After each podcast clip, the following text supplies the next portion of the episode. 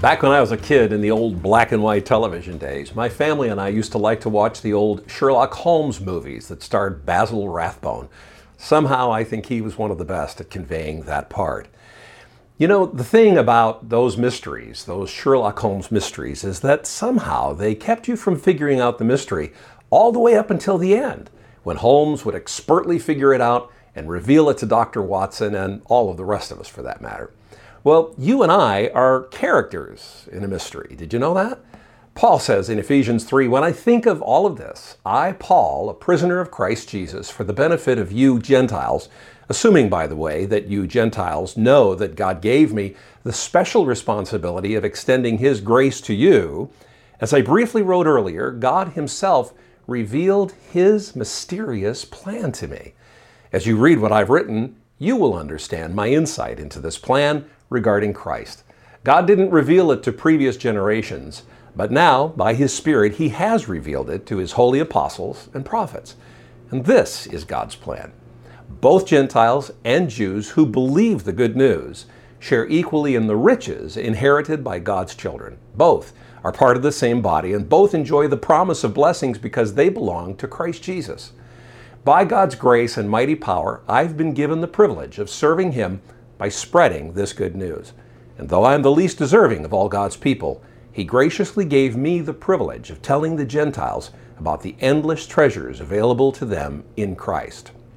In verse 9, he goes on to say, I was chosen to explain. The Greek word is photizo, and it really means to enlighten or to shed light on. I was chosen to explain to everyone this mysterious plan that God, the creator of all things, had kept secret, hidden, concealed, a mystery from the beginning. Now, the Greek word for mystery is mysterion, pretty much like our English word, but it means something hidden or not fully disclosed, not something to guess at, but something that is kept from us. And in this instance, some sacred thing or a secret that is naturally unknown to human reasoning and is only known by the revelation of God.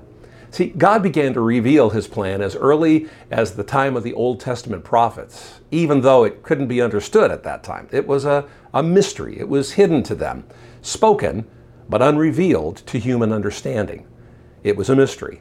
1 Peter 1 says, This salvation was something even the prophets wanted to know more about when they prophesied about this gracious salvation prepared for you they wondered what time or situation the Spirit of Christ within them was talking about when He told them in advance about Christ's suffering and His great glory afterward. They were told that their messages were not for them, but for you.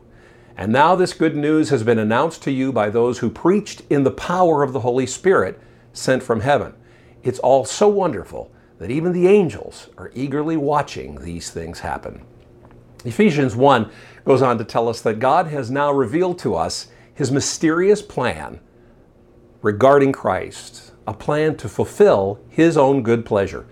And this is the plan that at the right time, he, God, will gather everything together under the authority of Christ, everything in heaven and everything on earth. That's the reason that we preach. That's the reason that we share to make God's mystery known. That which was once hidden, not understandable to us, is now understandable, and our job is to help to share it.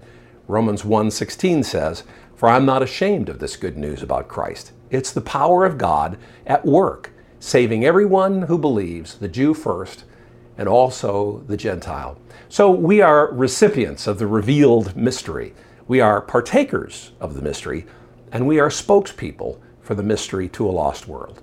Romans 16:25 says, "This message about Jesus Christ has revealed his plan for you Gentiles, a plan kept secret from the beginning of time. But now as the prophets foretold, and as eternal God has commanded, this message is made known to all Gentiles everywhere, so that they too might believe and obey him." God's purpose in all this was to use the church to display his wisdom and its rich variety to all the unseen rulers and authorities in heavenly or spiritual places. This was his eternal plan, which he carried out through Christ Jesus our Lord, which is because of Christ and our faith in him, we can now come boldly and confidently into God's presence. See, what seemed so clear to us was a mystery things kept hidden for generations, but now revealed to us through Jesus, the apostles, and the scriptures, but revealed in a comprehensible way through the Holy Spirit.